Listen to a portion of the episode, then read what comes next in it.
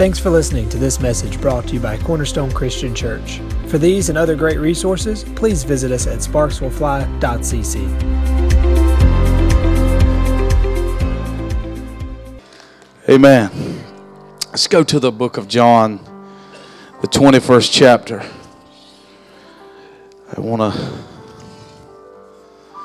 start right here. I hope you had a good spring break. Amen. Did you? About two people. Many's had a good week? Come on. All right. It's good. I was behind on the projects at the house, so praise God, I'm ready for Catherine to go back to work. Hallelujah. so she like to kill me, work me to death this week, but um, it's been good. Amen. Uh, we we we got one more announcement. Pastor Stanton's going to be preaching next Sunday night at the Lennox Church of God. Let's go up, show up there, and support him. Come on, let's go up there. And, so that'll be next Sunday night six o'clock. He'll be preaching there.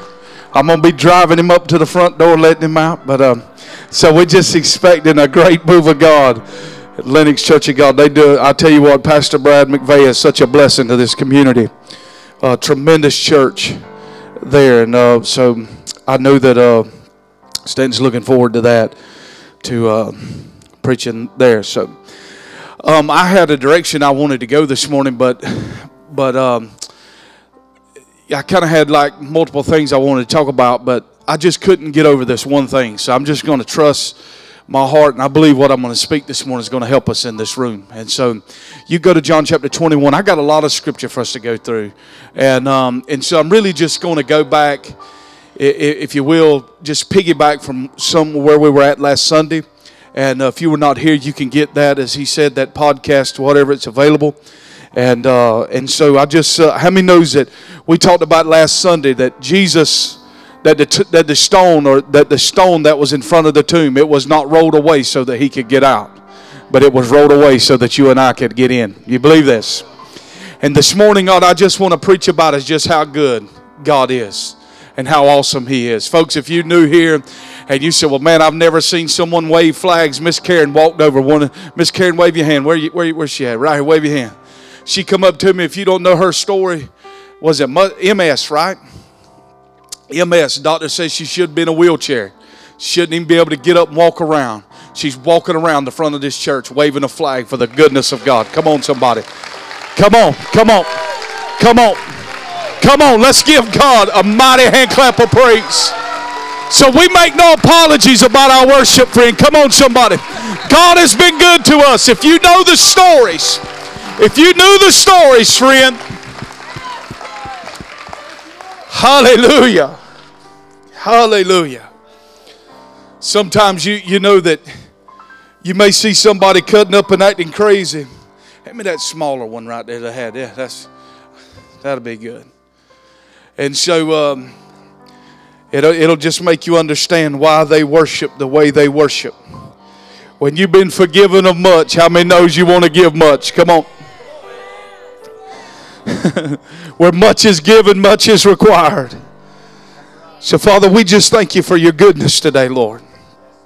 And so, as you find John 21, I just want to set this up. I guess this has been maybe, I'm good right there, Alan Mike. You come help me at the end, it'll be good.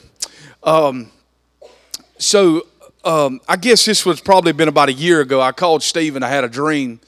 And in this dream, um, I knew that we were building I knew that we were building a new house. Uh, not not necessarily uh, Catherine and I building a new house, but we were on this building project, and I knew that we were building the house of God. It was just I had a, a divine knowing that we were building the house of God, and Steve was out there, and um, and I seen this massive group of people that uh, you know for the road that was uh, the road that was getting to the house had like someone had took a dump truck and unloaded a load of sand here and they had unloaded something here and unloaded something here. So there was all these hills or whatever preventing uh, people from getting to the house. And so i went and i told steve and uh, and so steve said you got to get on that front loader and he said i want you to begin to knock those hills down so that people can come in and so this morning, that's exactly what I want to do. I want to knock some hills down. How many knows that religion has put all kind of hills in the way? Come on now. The Bible says it like this Jesus told the Pharisees, He said, You stand at the gate of the kingdom, and you yourselves won't go in, but you prevent everybody else from trying to enter in. So this morning, I want to do my best to do that. And I want to talk this morning uh, from John chapter 21. We're going to read a good bit of scripture, and let's just see how where we go. And we got a baptism at the end, so you want to you want to. Um, stay here for that. And so, how many knows this? You know that God is moving in the house. Number one, when you see a video like that of, of just great life that was out there at that Life Fest. But I think we are we are doing a baptism every other Sunday. So I get I'm uh, come on, somebody, let's give praise for that. So we're doing the baptisms every other Sunday. Hallelujah. All right, you there? John 21. If you've not found it, just trust it. I'm going to read it to you, okay? It says, After these things, Jesus showed himself again to the disciples at the Sea of Tiberias, and in, in this way he showed himself. Simon Peter, Thomas called the twin, Nathanael of Cana in Galilee, and the sons of Zebedee and the, and the two others of his disciples were together. Simon Peter said to them, I am going fishing. They said to him, We are going, we are going with you also. And they went out immediately and got into the boat, and that night that they caught and, and that night they caught nothing. But when the morning had now come, Jesus stood on the shore. Yet the disciples did not know that it was Jesus. Then said to the, then Jesus said to them, Children, have you any food? And they answered him, No. And he said to them, Cast a net on the right side uh, uh, of the boat, and you will find some. So they cast, and now they were not able to draw it out, draw it in, because of the multitude of fish. Therefore, that the disciple whom Jesus loved said, Peter, it is the Lord. Now, when now when Simon Peter heard it was the Lord, he put on his outer garment, for he had removed it, and plunged into the sea. But the other disciples came in the little boat, for they were not far from land, but about two, 200 cubits, dragging the net with the fish. Then, as soon as they had come to the land, they saw a fire of coals there, and fish laid on it, and bread. And Jesus said to them, Bring some of the fish which you have just caught. And Simon Peter went up and dragged the net to the land full of large fish, 153. And although they were and although there were so many, the net was not broken. And Jesus said to them, "Come and eat breakfast." Yet none of the disciples dared ask him, "Who are you?" knowing that it was the Lord. Jesus then came and took the bread and gave it to them, and likewise the fish. That is how the third time, this is now the third time Jesus showed himself to his disciples after he was raised from the dead. So when they had eaten breakfast, Jesus said to Simon Peter, Simon, son of Jonah, do you love me more than these? And he said to him, Yes, Lord, you know that I love you. And he said to him, Feed my lambs. And he said to him a second, again, a second time, Simon, son of Jonah, do you love me? And he said to him, Yes, Lord, you know that I love you. He said to him, Tend my sheep. And he said to him a third time, Simon, son of Jonah, do you love me? Peter was grieved because he said to him the third time, Do you love me? And he said to him, Lord, you know all things. You know that I love you. And Jesus said to him, Feed my sheep. Most assuredly, I say to you, when you were younger, you were girded yourself and walked where you wished. But when you are old, you will stretch out your hands, and another will gird you and carry you to where you do not wish. This he spoke, signifying by what death he would glorify God. And when he had spoken this, he said to him, Follow me. Now, I know we read a long text there, but I kind of want to set this story up. If you take it back, you remember when Jesus was washing his disciples' feet, that he told the story that one of them would betray him. Now, Peter was the mouthy one of the bunch, if you will. He was the fighter. Remember in the Garden of Gethsemane when they come in to get the Lord, that Peter, Jesus had already told them to go get a sword. And so, you know, Peter, he ain't got a chance to use the sword yet, but when they come in and hijack Jesus in the garden, come on now, and that uh, Peter pulled the sword and cut Malchus's ear off and Jesus rebuked him and healed Malchus. But Peter, at the when they were washing the uh, when he was at, at the Last Supper, uh, Jesus said one was going to betray him. And so Peter spoke up and he knew the others heard him. And he said, Lord, he said, I'll never betray you. Did he not say that, right? He said, I'll die for you. Right now, I'm ready to go with you. I'll, I'll die with you now. And so when the heat of the battle got on, when Jesus, when Judas had sold him out and, and, and Jesus was handed over, um, that we know that Peter denied the Lord three times. And Jesus prophesied to him and told him that at the Last Supper that before the rooster crows tonight, you're going to deny me three times.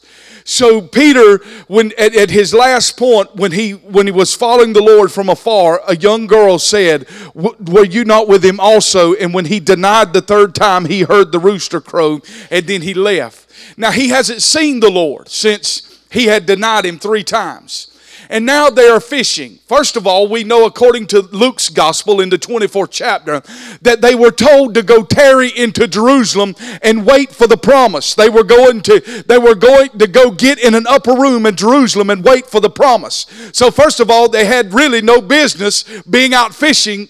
Come on now, because they were told to wait for the promise. It is amazing what discouragement does. Come on, somebody, stay with me. I got somewhere we're to go if you could track with me this morning. So, anyhow, so they, they, they go through this now, but what I want to draw your attention to, and let's bring it up to where you and I live today. Now, think about this Peter blew it, and he knew he blew it. Not only did he know that he blew it, the others knew that he blew it that were there with him also, because there was seven there with him. They were told to be in Jerusalem. They're not in Jerusalem. And so Peter's doing the only thing that he'd known his whole life to do, and that is to fish. Come on now. I'm just going to return back. The same story is in Luke 15 of the prodigal son. That the enemy always wants to drive us back to the past. Come on now. Come on now. And so the so he he's he's there and now now John sees the Lord. The Lord is on the shore.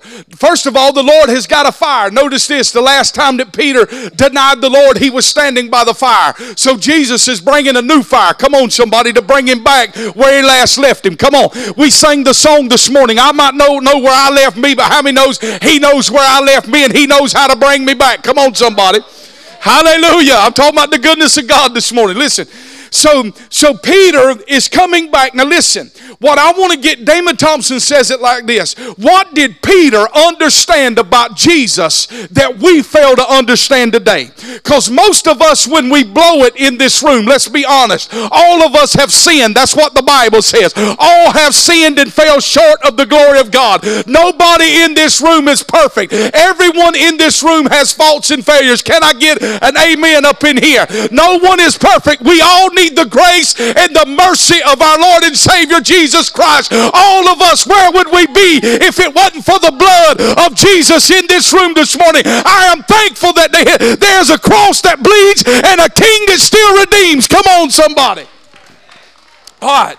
So, Peter, most of us, well, let's just say it like this. How many has ever blown it in your Christian walk? In that moment that you've blown it, that you've sinned, and you know you've committed sin, you don't need someone to tell you that you've sinned. Come on, somebody, your conscience tells you you sin. Your conscience is the God given thing on the inside of you that tells you right and wrong. Come on. And so, when you sin, how many want to run to God in that moment? Most of us, if we were honest in this room and told the whole story, we still do what Adam did and we run and hide. We run and hide until we can work it out. Peter, listen to this. Peter never had a thought in his mind that when he blew it in the garden that that, that, that forfeited his walk. He never had it in his mind that when he blew it, that that that, that wiped out his destiny. How many knows this that God, before He ever chose you, and He chose you for the foundations of the world? That's hard to understand. Before Adam ever was in the garden, God had already chosen you and him. And he factored in all of your mistakes, and yet he still chose you. That's mind blowing. What is that? That's called grace and mercy. All right. Now let's look at this. Now, Gavin, I want you to help me right here. I want you to help me right here, and we're going to go through going to go through this. I really what I what I really got in my heart, what I want to talk about is this morning is is is shame, and I want I want to talk about this, but I got to set up a few scriptures to get us there. Okay, so just bear with me. We got we got it's going to be really good at the end. All right, let's pull this up. 2 Corinthians 5:18. Now all things are of God who has reconciled us to himself through Jesus Christ. And he has given us what the ministry of reconciliation. Look at your neighbor and say all of us in this say all of say you are called. Do it like this. Look at your neighbor and say you're called the full-time ministry. There's no such thing as part-time ministry. All of us in this room are called what? To reconcile. What? Bring reconciliation. Now, now listen this. How are we going to win the lost? What? How are we going to win the lost? Look at this. This is how God won us. Look at verse 19.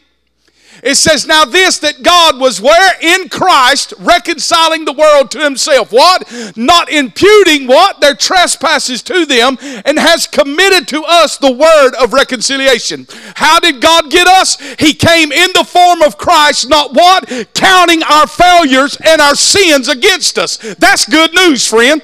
That's real good news in this house this morning.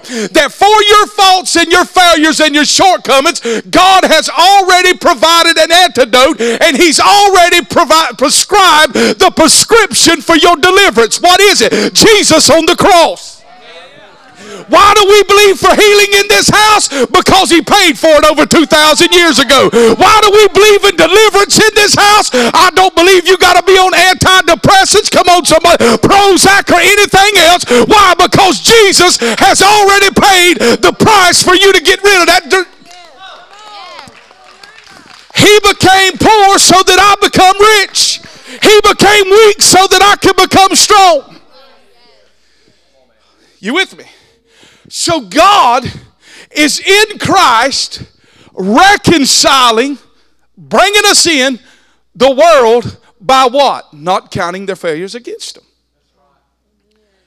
Now think about it. You know the reason why the house of God is not full this morning all across America? Number one, they believe, number one, I, I watched this at the Life Fest and I told you this. When the church tries to offer something, just a, a simple hot dog, a Nathan's hot dog for free. You would be surprised how many people have a problem just taking the Nathan's hot dog because they believe the problems in their life are so great that they don't even worthy to receive a Nathan's hot dog from the church. Friend, come on, we got a long ways to go. I'm going to tell you this God never put that obstacle in front of him. Come on, somebody. Religion and and ignorant preachers is what's put that, that roadblock up in front of him.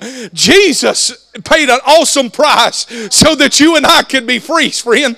God so loved the world. That's what the Bible says in John 3. God so loved the world. What did he send? His only begotten Son. What? To die a gruesome death on the cross that whosoever believeth in him should not perish but have everlasting life. And he sent his son, verse 17, not to condemn the world, but through him the world could be saved. Woo, that's good preaching right there. Now pull the next verse of scripture up. Now think about this. When I mess up, and I have messed up, what keeps me from running into his presence is this thing called shame that sets in. Now, every person in this room deals with what I'm talking about this morning. Listen, if not, if not, psychiatrists would tell you you are a sociopath and you have not the ability to feel anything. Now, unless you're a sociopath in here, a psychopath, excuse me, then we all deal with shame. Shame is not guilt. Guilt is you done something wrong. But shame says you are something wrong. Come on now. Notice how we, even in the church, say the lady with the issue of blood. That was her issue. That's not who she was. We call it doubting Thomas. Because Thomas doubted one time, we label him as a doubter now. This is why, and I'm not against AAA or anything or any 12 step program, But I don't believe anybody should stand up and say, My name is John Bagley and I'm an alcoholic. I believe if you want to be free, you got to stand up and say, I'm John Bagley, redeemed of Christ. Come on, set free by the blood of the Lamb. Come on, that's what the Bible says. And if we'll claim who we are and who He says we are, we'll begin to act that out in our life. I feel the Holy Ghost in this room. See, the enemy wants you to pull your identity. It's all about identity, friend. He wants you to get your identity from your problem. But I came today to give you some good news and let you know your problem has already been dealt with. It is already defeated. It has already lost its hold. All you have to do is be informed of what has already taken place. If you visited today, listen, we'll just tell it I'm, I am a hollerer, okay? What is information? It's informing. If you want to build something, you got to set up the form first. Is that what you do, Jesse? Before you ever pull the foundation, you set up the form, right? You lay it out. Information. When you get informed, you form something on the inside called structure, which allows you to walk in freedom. You shall know the truth, be informed of the truth, and the truth shall what? Make you free. It says it shall what? Make you free. All right, now let's look at this. Now, see, Lord, we got a long way to travel, okay? I'm gonna have to give this plane a little gas, all right? Now, listen here. In the old covenant, when God introduced the law in Exodus chapter 20, the law was never meant to set men free or to save us. The law was meant to show us the lost condition and how far we had fallen. For without the law, we would have not known our true condition. This is why the priest went to the brazen, the brazen laver, which had a mirrored bottom. Come on now. And as he walked up there to wash himself, he could see his true condition. This is what the law did. We can never get free by trying to live out a rule book. You will never get free that way. Think about it. If you want to lose weight, you will never lose weight by hate being big.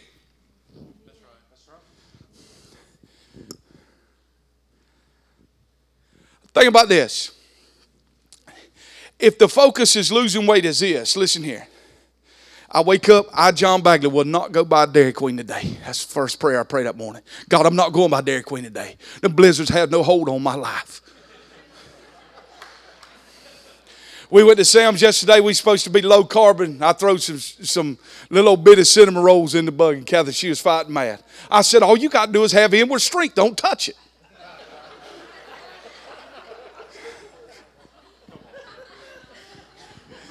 Come on now.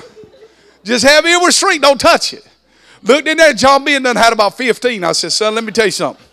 We got to we got to put a stop to this right now. you got to get out and run. You know what I'm saying? No, look at you. No, all right. Listen this. So when you when you sin, there's a law in effect. You broke the law. Now let's look at this. Go, go with me, Gavin, right here, because I got a long ways to go.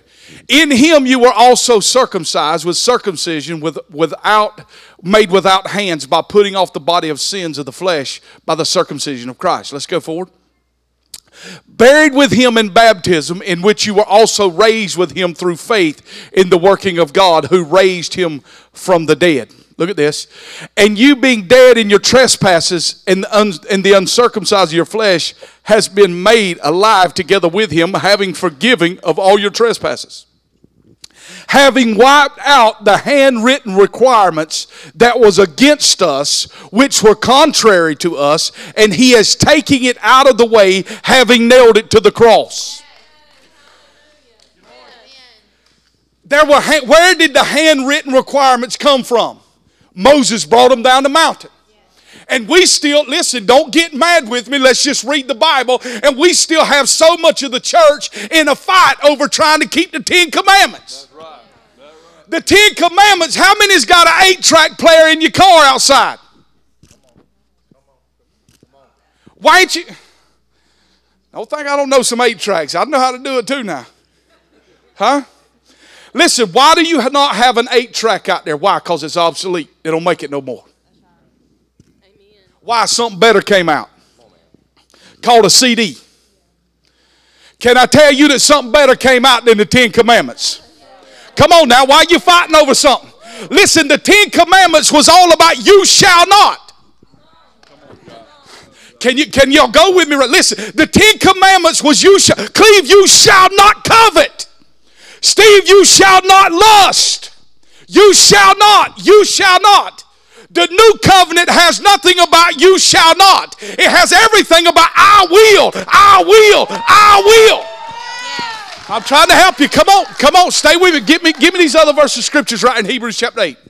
Then we're going somewhere. Listen, first, for what the first covenant had been faultless, for the first covenant had been faultless, there, there, then no place would have been sought for a second. If it was great and it was grand, Jesus would have never came. But the fact is, is it was incomplete. We had no hope. We had no hope. Sin could only be wiped away and forgiven once a year, but nothing was permanently removed. We had to rely on the blood of bulls and goats. You with me?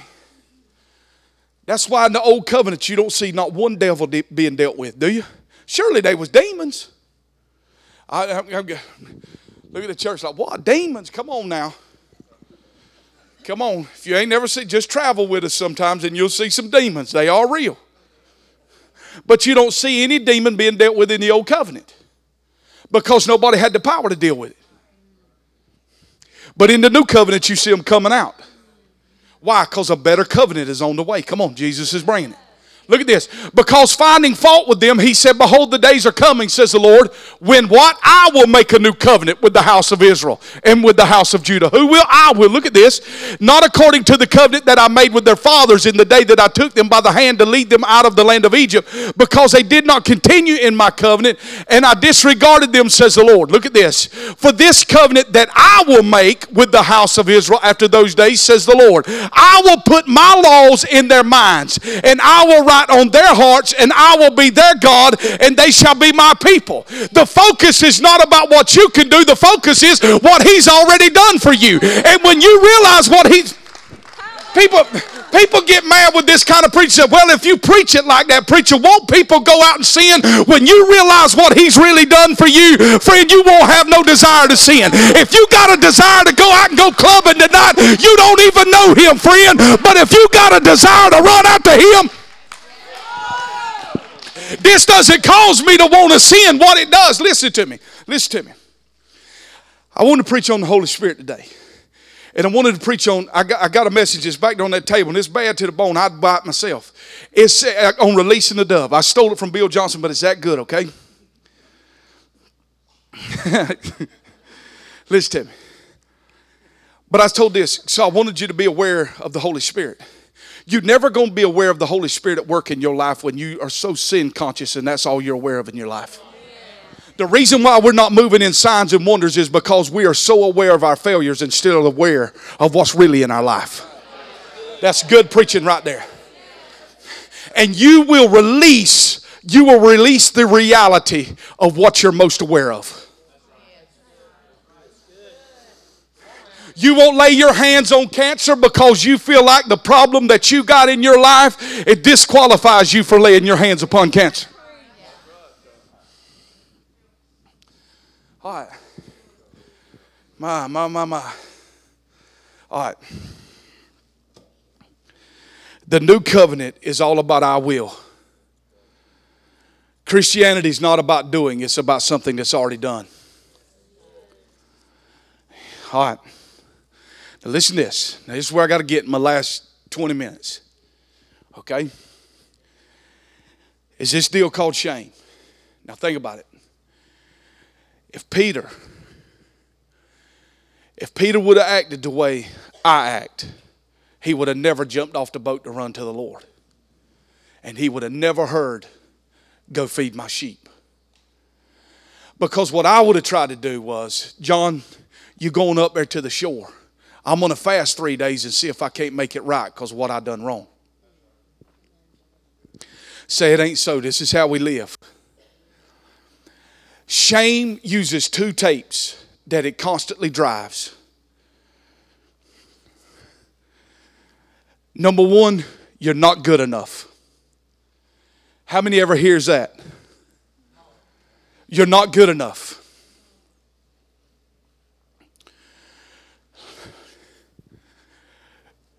And who are you? Who do you think you are? If it don't get you with you're not good enough, the second thing it comes to drive home is who do you think you are? Huh? Who do you think you are to try to speak to, try to give a testimony to somebody about their life of addiction and look what you can't even get rid of? Who do you think you are? That is not your heavenly Father's voice, that is the voice of the devil, the accuser of the brother. When you hear somebody accusing you, that is never the voice of the Holy Spirit. Come on, somebody. I don't care if it's coming out of the mouth of the Sunday school teacher. It ain't the Sunday school teacher talking in that moment. It is the lying voice of the enemy. Hello. Come on now. The Bible says the devil is the accuser of the brethren. And he brings accusation in the courtroom. But you and I have an advocate, the Bible says, a lawyer. And let me tell you about my lawyer. He's never lost one case. Come on, somebody. He's an all time undisputed champion. He's never lost one case. And every time the enemy tries to bring up my past or bring up my failures, he stands up in the court of law and God goes to way the he goes to render the decision and he looks at the cross and he says, Well, it's still good enough. Can I tell you in 2018 what Jesus did is still good enough? All right. Shame is not guilt. Guilt is a focus on behavior, shame is a focus on self. Shame turns the focus now away from Jesus and puts it on me. This is why we can't get free. Because now I'm looking at my ability. And I'm riding down the road. And they just changed out all the billboards. And it's the, it's the new blizzard of the month. Comes back to focus on me. Right? How many's ever prayed this prayer? God, I will never do that again. And you find yourself doing it again. Am I the only one in this room? Would never get free with that type of focus. But if my focus is just on fellowshipping with the Lord, what you'll find is that voice that was screaming so loud to go by Dairy Queen becomes some faint, distant echo off in the distance somewhere. Can anybody testify in this room? I met the Lord when I was 18 and friend I had all kind of problems in my life. Some left me instantly when I got saved. But I have to be honest, some did not leave me instantly. Some of them I had to work out my own salvation with fear and trembling. But I can honestly say that if you don't give up in this room, whatever's plaguing you, I can promise you this morning will lose its hold and it will get off of your life, friend. It's the lying voice of the enemy that says you're never going to be free. It's the lying voice of the enemy said, well, that's just not for you. That life can never be yours. That's a lie, friend. He came to give us life and life more abundantly. And what he'll do for me, what he did for Stanton, and what he did for Cleve, he'll do for you. All right. When we see someone getting financially blessed and prospering, we'll say, well, shame comes and says you're not worthy of that. Shame is highly correlated with addiction, depression, aggression, violence, and suicide. If we get the shame off of our life, friend, I promise you we can throw the Prozacs down the toilet. Shame for women is this persona that And I'm guilty. I'll have to say right now, I'm guilty of causing this on my own wife. Shame is for women is to do it all perfectly. Never let them see you sweat. Competing for perfect expectations. In other words, keeping the house tight and clean, work nine to five, come home and cook supper, lay the kids down, kiss them, read the Bible stories, and get up and do it again. How many know that is an unreal expectation in the day and hour we're living in? Yet we still got preachers, listen to me, we got preachers on Wednesday night that beat their congregation down because that people are not in the house on Wednesday night and calling it because we don't have love for the Lord. No, it's a whole different time. We're not living in Mayberry no more, friend. Can I just get real in the house? When we pastored in Alma, I had a 45 minute commute. My wife didn't come on Wednesday night. Why? Because I, she can't come and listen to me preach till 9.15, Holy Ghost moving sometime 10 o'clock, and then have an hour drive to get the kids down. But she, it wasn't because she didn't have passion for God. How many know she was taking care of our most important ministry, and that was at the house, friend? I've watched so many men and women blow it at the house to try to save this. If we don't save the house first, let me tell you what the Bible said. What if a man gains the whole world? He's on TBN, Daystar, God TV, Internet, Learjets. If he loses his own house, what is it worth it, friend? All right. Okay. Shame for men is never be perceived as weak. Let's go with it right here. Listen to this if you put shame in a petri dish, it needs three things to grow secrecy, silence, and judgment. The devil loves darkness, and he works in the dark areas of our lives. I'm not talking about sin, I'm talking about what you're unwilling to talk about. See, it's good when we come to church and we all look and I mean everybody's got the nice jacket on or the nice threads, whatever it is. Here, I mean, come on, you we wear about anything. From flip flops to suits. I love it.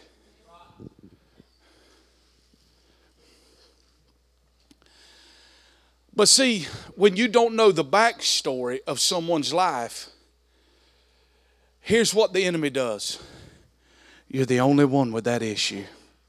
If you ever share that right there with someone, they're going to laugh you to scorn. Meanwhile, what happens is year after year, you're continually beat in the dirt. Say, I'm not telling the truth this morning. This is heavy. You're the only one with that internet problem. Let's go on and tell the truth right here. There's probably 25 men right now that if we had to be honest in this room, say we got an internet problem.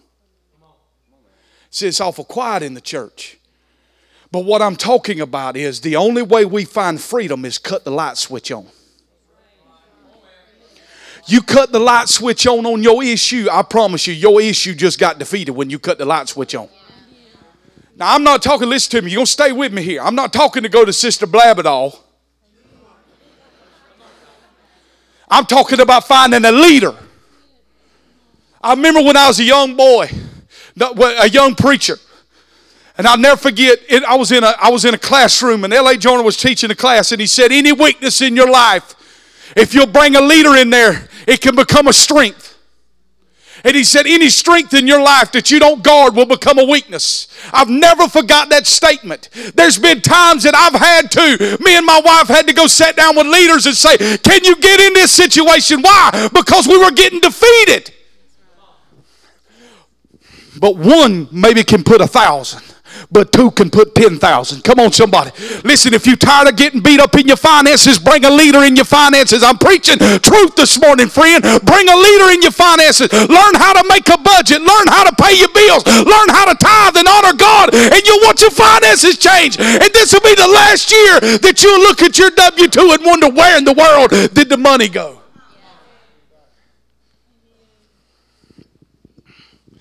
All right. So, what it has, listen to me. What it does is if you put it in a petri dish, it needs what? Silence. What did I tell you? secrecy, and judgment. And judgment. Let me tell you why we don't why we won't we don't judge people. Not because some stuff that they're doing is wrong. But the reason why you don't judge someone is because everyone is made in the image of God. And I don't care how fallen they are, they still bear the image of the Father. Can I, can I get in the Bible? How many knows this that Saul was anointed by God, right? Huh? How many knows that the Bible says that God removed his spirit from Saul? Did it not say that? But David still honored him as the anointed of what God had said about his life. Let me just say this too. When people sin and blow it, what we try to do as the church is we try to correct people's sin instead of correcting their heart. I, I knew this wasn't going to be no barn burner, but it's some good broccoli right here. Listen, the Bible says, out of the good treasure, a man out of the good treasure of his heart brings forth good things. If you don't like your life today, you're bringing what's. Your life is a representation of what's been hidden in your heart the whole time. Oh, this is good. Huh? So we try to deal with the symptoms. Don't never deal with the symptoms, go after the root. And I'm telling you, a root that is an epidemic in the church is called shame. It is the strong man that in Mark chapter 3 that needs to be bound so that we can spoil his goods. All right. Now, so if I got secrecy, silence, and judgment, shame is going to grow. If you put the same amount of shame in a petri dish and douse it with empathy, it can't survive. Now let's look at this. Empathy is the capacity to understand or feel what another person is experiencing from within their frame or reference. The capacity to place oneself in another person's position. My dad used to always say this don't judge another individual until you walked in their own shoes. It's amazing how the church, come on, some of us forgot where we came from after we got the suit, after we got the sport coat, after we got the title. We forgot where we came from. Friend, I haven't forgot where I come from. I know how low to the ground I was in the church the world's never coming to run to the church until we lose the judgment. All right. Two most powerful words when you're in a struggle is me too. Me too. Me too. And that's the reality that's in this room this morning. There's hundreds of me too. When you get in a struggle with your marriage, there's not a person in this room, Tom and Liz, Steve and uh, those who've been married for a long time. There's not, they, there's been times that you that you woke up and didn't feel like you was in love with Harry, ain't? I tell Catherine all the time, I got to cast my love on her. I like in marriage this. Remember when Jesus said he find if a man finds a treasure hidden in a field, he goes and purchases the whole field. You get the fence row of briars. She got a lot of briars with me. But you know what? When, when things are, when things are a struggle, you know what the lie of the enemy says? You better not do. You're a preacher of the gospel. You're pastoring. Look at the church you're pastoring. Look at what God's doing. You sure better not say nothing. You're struggling with your marriage. See, friend, you can believe that lie and watch your marriage go to hell in a handbasket. Or you could be honest with someone and say, you know what, things ain't really good at my house right now. I've been sleeping in the guest bedroom for three weeks. I need some help up in here. You know what? Probably the person that I'll go to said, Me too. I've been in that situation before, and this is how I made it through. Well, if you made it through, then you can teach me how to get through.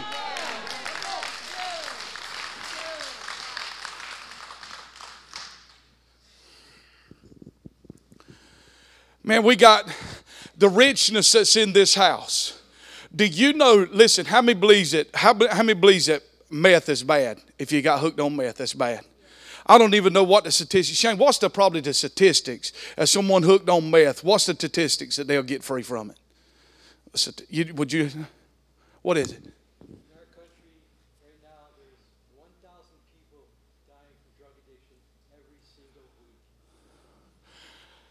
1,000 people a week. All right, let's just say this. There's not good odds that you'll get free. There's people in this house, one individual, and I won't get him to raise his hands. Eight years, meth addict, completely free by the power of Jesus Christ. Come on, somebody. Come on, somebody.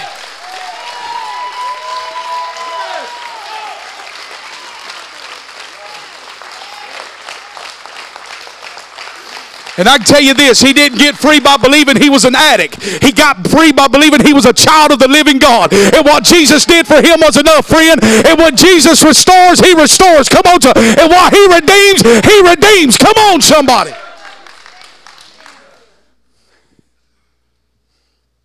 Dusty was sharing with me a story about they were up in Helen. He saw a waitress. And Dusty, uh, they were I think the story was y'all had some money y'all were going to give to three individuals, right? You saw the waitress. You said you just knew he's battling with addiction. Dusty called him to the side. See, don't mind me pointing this out, but you may look at Dusty now on the golf course and look at his life. Dusty came through the House of Grace program addicted. Tell me God is not a miracle working God, and God is not an awesome God. All we are in this room is a bunch of jacked up people that's been forgiven and set free by the blood of the Lamb. That's what we are. That's why we worship like we worship. That's why we wave the flags. We've been forgiven, and where much is given, much is required.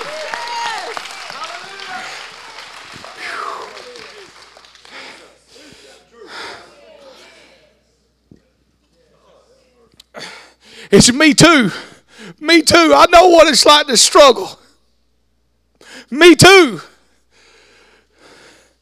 Me too. All Dusty did was he said he called that waiter to the side and he said, Me too, man. But I want to tell you, God loves you. He's wild about you. He's a present help in the time of need. All you got to do is call on him. He's there to help you, man. You know what he left him with? Religion would have told him, if you could quit doing that, maybe you can get in a church somewhere and get help. That's not God, friend. God went to the lowest part to get us. He gave him the truth. He said, listen, right where you're at today, in your brokenness, in your sin, in your jacked up addiction, God is 100% for you. How do you know that? That while we were yet sinners, God was in Christ reconciling us back to Him. All right. All right. All right. We got a few more minutes. Can you stay a few more minutes right here? I just scratched all this stuff down. Little pads right here. Listen. A Boston College researcher said this if women need to be normal, here's the top four things. Women, listen to me. If you want to be normal, according to the research at Boston College, this is what you got to have. Number one, you got to be nice. Number two, you got to be thin. Number three, you got to be modest. And number four, you got to use all your resources to work on your appearance. How many know that is an absolute lie? It's not what the Bible says. The Bible describes beauty as this a woman that fears the Lord. It don't care what size pants she's got on, a woman that fears the Lord. We're allowing the world to shape the culture of the church instead of the church shaping the culture of the world. We got a job as teenagers and youth, and youth pastors in this thing. Listen, the, the culture is going like a raging river one way. And we've got to train our kids to be able to stand on firm ground in the middle of that current and say, No, I don't have to go out and sow a bunch of wild oats. No, I don't have to go out and have sex 10 times before I get married and feel like and realize the one I, I can stay pure. Come on, somebody. Do we still believe in the power of the gospel in this room? Come on, for men, the top four is always show emotional control. Don't you ever break down. Let me tell you something real men cry, and they cry like babies. That's a lie. You ain't got to have all your emotions in control. Number two, work is priority. I want to tell you that's an absolute lie. When we're on our deathbeds, we're not going to be saying, I wish we would have worked twice as hard. I wish we'd have worked longer hours. No, we're going to say, I wish we'd have been at the ball games. I wish we'd have took more family time together. We only got this life, James says, is but a vapor. Don't spend it working all the time. Number three, pursue status. Pursue status. I want to tell you that's an absolute lie. I want to tell you what the number one pursuit in your life is is God. Man, do you hear what I'm telling you? I said pursue God. I said if I said, quit waiting on your wife to do it. Man, rise up in your house and get in your place as the high priest of your house. You pursue God. Man, listen to me. You want to know what's wrong with your marriage? Pursue God. If you will pursue God, if this is not right, this will never be right. But if this is right, this will get right, friend. I'm preaching up in this house this morning. Come on now. It is the man's job to pursue God. Oh, Lord. Number four, they said, get violent. Man, I'm, boy, I'm about to tell you. I about said something right there. But had to edit. Shame keeps us from living out who we really are. Pull up Psalms 139. Let me just tell you this for the sake of time. Listen to me. Listen to me. The Bible says you are wonderfully and fearfully made. I don't care how much I want to get in the gym, how much I want to diet, low carb, whatever you want to call it. I will never be able to wear a size 38 regular jacket like Stan. I got to accept that. That's a 38. This is a 40 plus some.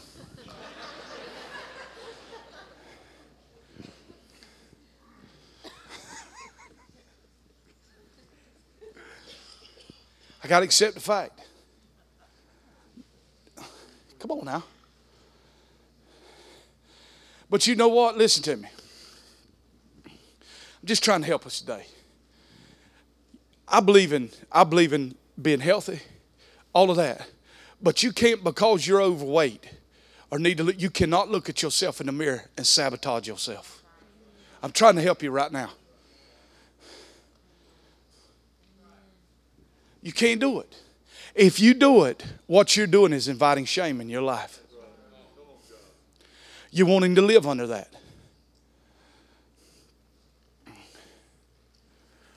All right. The Bible says we're wonderfully and fearfully made. The Bible says in your mother's womb, God knit and formed you. He chose where you were going to live.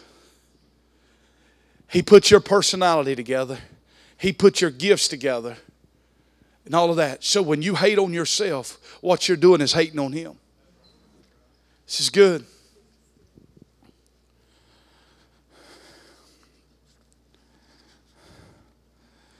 All right. Let me say this. Dr. Brene Brown says this that how to defeat shame is vulnerability. Vulnerability is the quality of state of being expressed, uh, uh, of being exposed to the possibility of being attacked or harmed, either physically or emotionally. Living vulnerable. How many knows when I tell you my issue, I got to let the walls down? The reason why we don't have real relationships because we live behind walls. Come on now. We're still doing the same thing that Jacob did. Remember, Jacob put he put skin on to make himself look like Esau. Why? So that he could get his father's blessing. Because we believe that God blesses people like Cleve, or we believe God blesses people like Clay or Danny. For God can't bless me, so we have to make ourselves up. This is the reality in which we live in right now. This is what the social this is what the internet world has allowed us to be. Remember the song by, by Brad, Brad Paisley? He was a pizza driver, but online he was, huh? online he was six foot four, 240, just. But in reality, that's not who he was. To know the truth, you know what that word, word to know the truth, that's not saying know the Bible. That's saying to know reality, know right where you're at, know what's real, know reality. When you come to reality, that truth can set you free. And the reality is, we're all in great need in this room of Him. You ready? So, living vulnerable. Vulnerability is the, is the ability to be able to tell your whole story. And your whole story is not necessarily just all strengths. You are not all strengths, you are weaknesses too. And let me tell you this a lot of us want to leave out the ugliness part of our stories, but it is the ugly part of our stories that gives other people great hope to know that we've overcome those.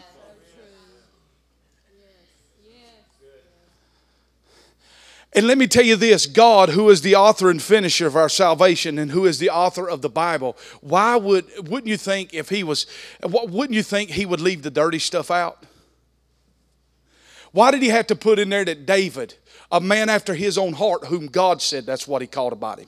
A man after his own heart. Let me tell you what the man after God's own heart did.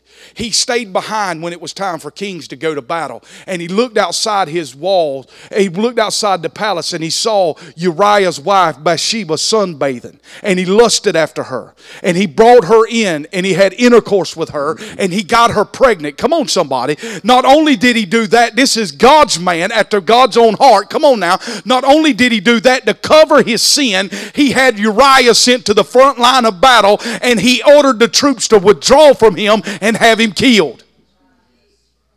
For surely, if God was writing a man, a biography all about, about a man after his own heart, surely he wouldn't have put that in there. Why does he put that in there? He lets us know that humanity is fragile. Come on, somebody. And we do have crooked places in our life that we're not proud of. But through His grace and mercy, He makes the crooked path straight. Come on, somebody. And the high places level. And we're all overcomers in this room. All right. Be able to tell your whole story. I ain't got time to go through all this because we got to bring it to a close. But in John chapter 4, there's a woman that Jesus said that he must go through the city of Samaria. As he goes through the city of Samaria, he finds himself at a well, parcel of ground that Jacob had, and he's there at Jacob's well, and there is a woman at the sixth hour. This is during the heat of the day. This is not the time that women would go gather water. She finds herself gathering water at the heat of the day. Why? Because life has beat her up. And she doesn't want to be seen and she doesn't want to communicate. How many people outside the walls of this church are living just like this lady. Broken.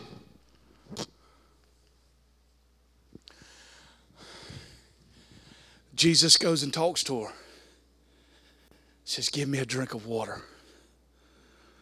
First of all, she's mind blown that he would even speak to her. She's not only is she a woman, she's a Samaritan woman. And no, no Jew does not have any conversation was Samaritan, more or less a woman. But Jesus is trying to fix that hurt in her life. And he said, If you know who it was that sat here, you would have asked me of a drink. Because the water you're going to draw from there, you're going to have to come back tomorrow and draw again. But the water in which I give you will become a well of springing water into your life. Come on now. She leaves from that encounter. Remember, Jesus now, he's going to get the issue in her life. Because God's always about the issue, He's always about getting to the root of the problem. Jesus tells her, He says, Go get your husband. She said, Yea, Lord, I don't have a husband. He said, Yes, you said right. For you've had five, and the one you shacked up with right now is not your husband. Come on now, look at her. Y'all right with me? Just do it. We're just going through the Bible here a little bit. And so now she's looking at him and she says, For I perceive that thou art a prophet. That's a good guess. But nowhere in there did I see Jesus say, You're not worthy of me? Though, well, if you would have only had four husbands, we could, I could have helped you. But you broke the limit.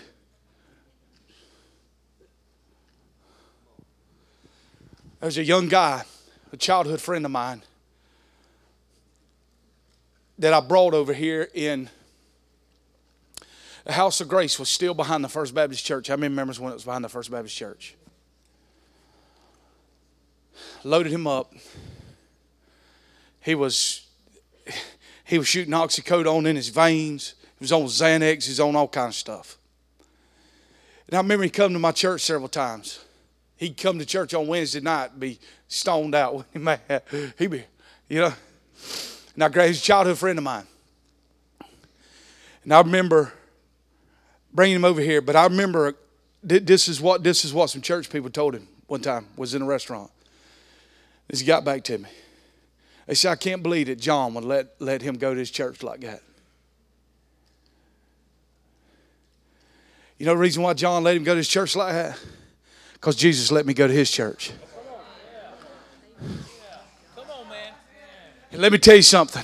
Through God's grace and mercy, there was a kid that was addicted, lost his job, had a great job as an IT person. Can I tell you this today? That he's been set free for over 10 years. God gave him a beautiful wife. He's got two beautiful children. God restored his job back. Come on, somebody. God gives beauty for ashes, and He takes what the devil destroys and He makes something good out of it.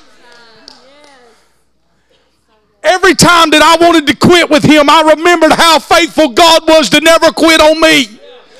Have we forgot where we come from? Come on, somebody. So, living vulnerable, be able to tell your whole story. Now, think about this. She goes back. She goes back to her city. And the scripture says when she enters the city, that she tells them of a man that told her everything that she has ever done. And it says, many believed in that city because of her report. Now, listen this. You're not going to get this in some churches, but I commission every one of you as an evangelist this morning in this room to go tell your story. You don't have to know Greek and Hebrew, you don't have to know the King James Red Letter 1116 edition. All you have to know is the Messiah, Jesus, and that He is real and what He's done in your life is real. And you take that story and you go tell it. That is the most powerful story that can be told. Now, I got this through a class up at Danny's, and I'm going to roll this little clip, and we're going to get out of here. And we're going to no, we're going to enjoy baptism and get out of here. All right, ready? Let's roll with this clip right here. I'm a forensic artist. Worked for the San Jose Police Department from 1995 to 2011. I showed up to a place I'd never been, and there was a guy with a drafting board. We couldn't see them, they couldn't see us. Tell me about your hair I didn't know what he was doing, but then I could tell after several questions that he was drawing me. Tell me about your chin. It kind of protrudes a little bit, hmm. especially when I smile. Your jaw? My mom told me I had a big jaw. What would be your most prominent feature? I kind of have a fat, rounder face. The older I've gotten, the more freckles I've gotten. I would say I have a pretty big forehead. Once I get a sketch, I say thank you very much, and then they leave. I don't see them. All I had been told before the sketch was to get friendly with this other woman, Chloe. Today I'm going to ask you some questions about uh, a person you met earlier, and I'm going to ask you some general questions about their face. She was thin, so you could see her cheekbones. And her chin, it was a nice, thin chin. She had nice eyes. They lit up when she spoke. Cute nose. She had blue eyes, very nice blue eyes. So here we are. Hmm. This is the sketch that you helped me create, and that's a sketch that somebody described of you. So yeah, that's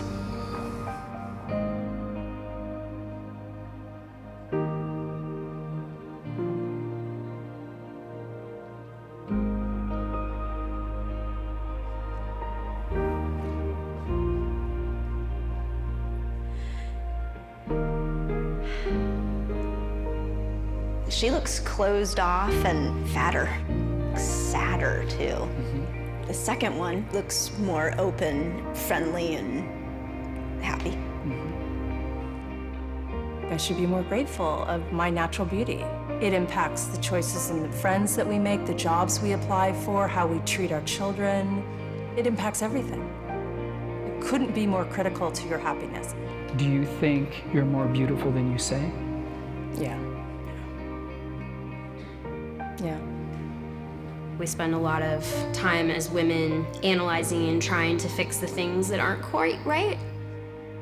And we should spend more time appreciating the things that we do like.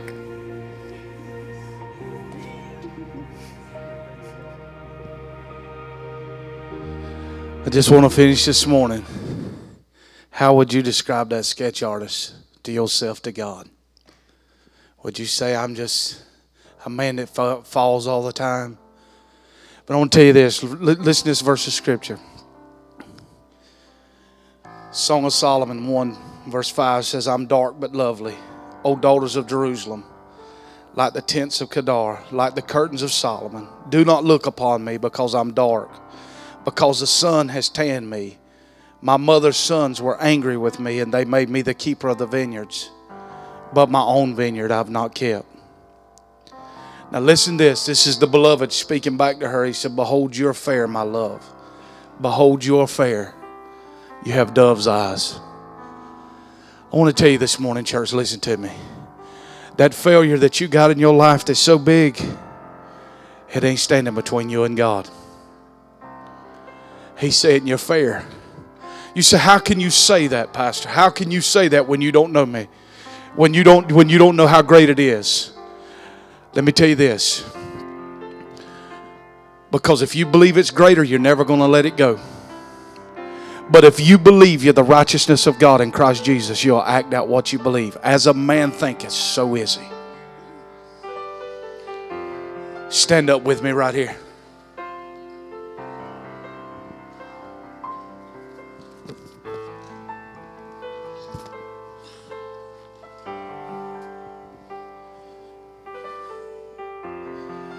Lift your hands right here just for a second, right here.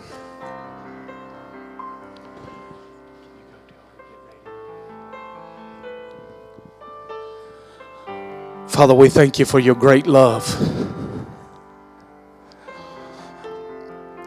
Friend, I just came today. I felt like I was supposed to talk just to talk to the struggler. I felt like I was to tell you. Nothing shall keep, her, keep us from the love of God, neither height nor depth, peril or sword. He loves us, friend. Oh, how He loves us. Father, you're so amazing, God.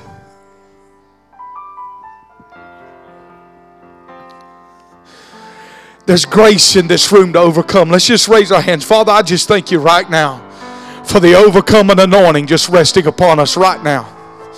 I thank you that addictions and chains are broken right now in the name of Jesus. In the name of Jesus. I thank you that you love us, that you're for us. You're not counting our sins in some book in heaven and holding that against us, but you are for us, Lord. And Father, we love you today. We honor you today. We thank you for the testimonies in this room. And friend, listen, if you're in this house this morning and you need Jesus, he's a, he's a, he's a, he's just a all you got to do is just open up your voice and say, Lord, I need you.